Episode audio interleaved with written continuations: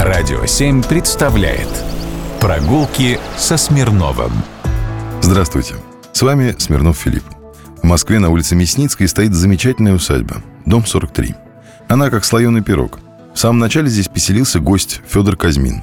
Гость – это первостатейный купец, торговец оптовым товаром, имевший особую привилегию от власти.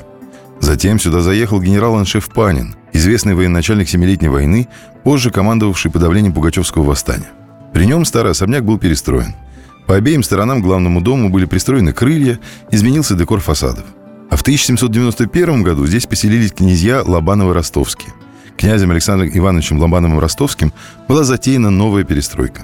Очень часто автором проекта, придавшего главному зданию классический облик, сохранившийся и поныне, называют одного из самых известных московских архитекторов – Матвея Федоровича Казакова. Однако никаких документальных свидетельств этому нет.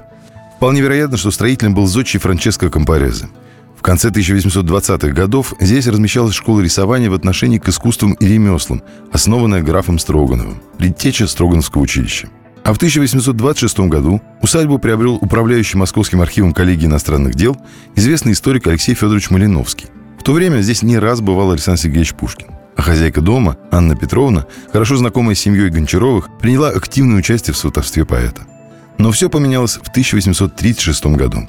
Здесь разместилось крупнейшее предприятие по производству сельскохозяйственных машин в Москве в первой половине XIX века.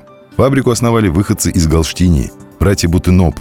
Спрос на сельскохозяйственные машины и субсидии правительства способствовали расширению производства. Рядом были построены фабрика, склады, казармы для 300 рабочих.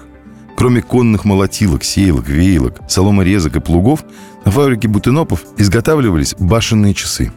Да, один из братьев был талантливым механиком и часовщиком. Так, в 1849 году именно на этой фабрике были выполнены часы для Большого Кремлевского дворца, а в 1851 для Спасской башни. То есть место рождения главных московских часов мы установили.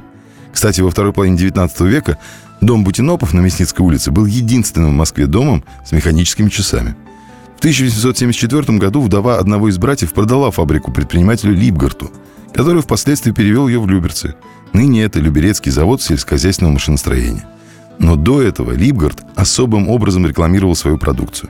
Он установил на фабрике электростанцию, работающую от ветра. И ветряк фирмы «Эклипс» возвышался над низкорослой Москвой Мясницкой части и виден был даже от Каланчевки. Представь себе ветряк и часы. Прогулки со Смирновым. Только на Радио 7.